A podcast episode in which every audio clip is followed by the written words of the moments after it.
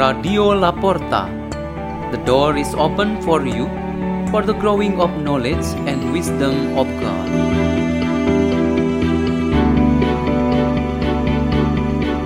by Andrew Lazaro from the parish of Santa Maria Ratu, Block Q, Jakarta.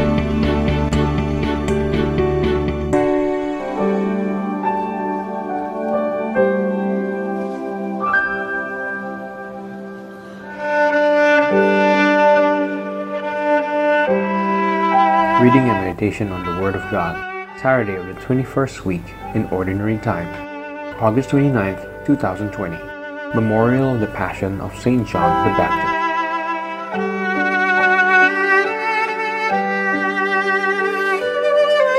The Gospel of Jesus Christ according to Mark. Herod was the one who had John the Baptist arrested and bound in prison on account of Herodias, the wife of his brother Philip, whom he had married. John had said to Herod, It is not lawful for you to have your brother's wife. Herodias harbored a grudge against him and wanted to kill him, but was unable to do so. Herod feared John, knowing him to be a righteous and holy man, and kept him in custody. When he heard him speak, he was very much perplexed, yet he liked to listen to him.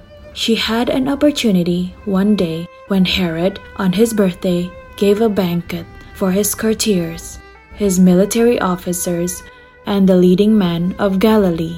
Herodias' own daughter came in and performed a dance that delighted Herod and his guests. The king said to the girl, Ask of me whatever you wish, and I will grant it to you. He even swore many things to her. I will grant you whatever you ask of me, even to half of my kingdom. She went out and said to her mother, What shall I ask for?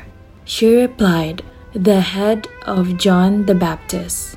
The girl hurried back to the king's presence and made her request. I want you to give me at once on a platter the head of John the Baptist.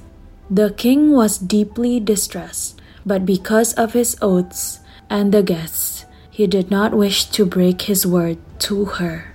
So he promptly dispatched an executioner with orders to bring back his head. He went off and beheaded him in the prison. He brought in the head on a platter and gave it to the girl. The girl, in turn, gave it to her mother. When his disciples heard about it, they came and took his body and laid it in a tomb. The Gospel of the Lord.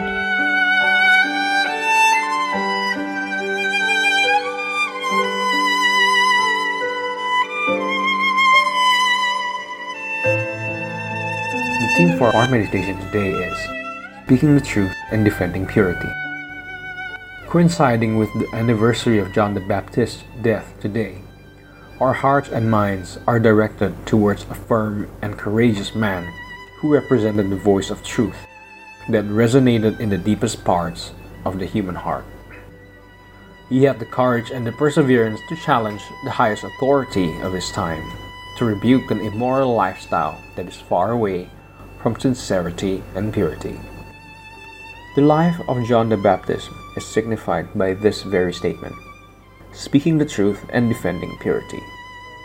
This statement is very relevant in the context of a marriage life between a husband and his wife, as well as maintaining the mentality of living an upright life of dignity.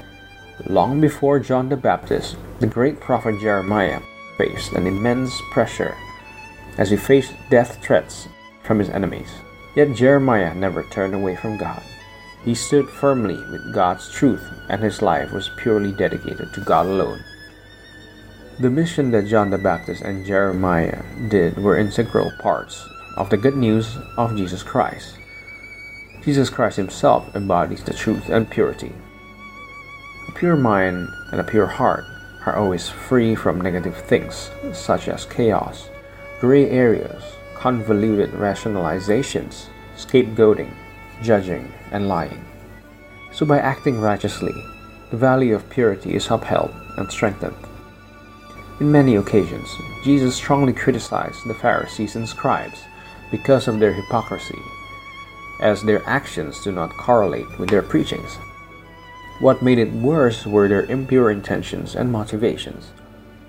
When lies, deceit, arrogance, and lust corrupt our lives as believers and members of the society, then truth will be lost and purity of human conscience will fade.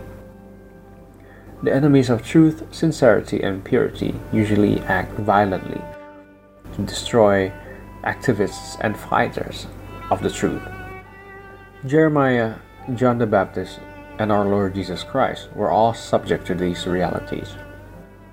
However, the struggles and efforts to defend the truth and purity will never end.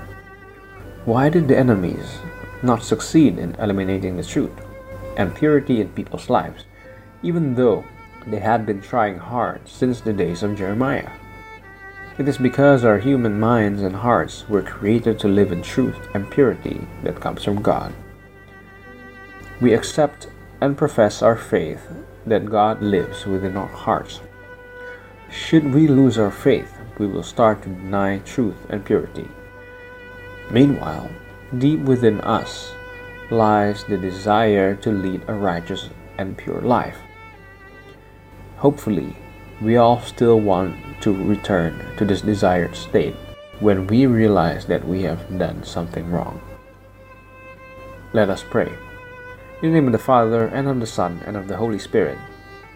In your grace, O Father, we find all your mercy to bring us back to you after we have failed and disobeyed your will.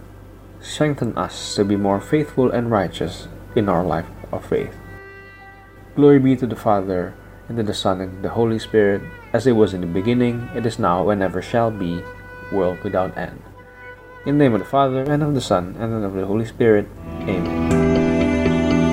Radio La Porta. The door is open for you.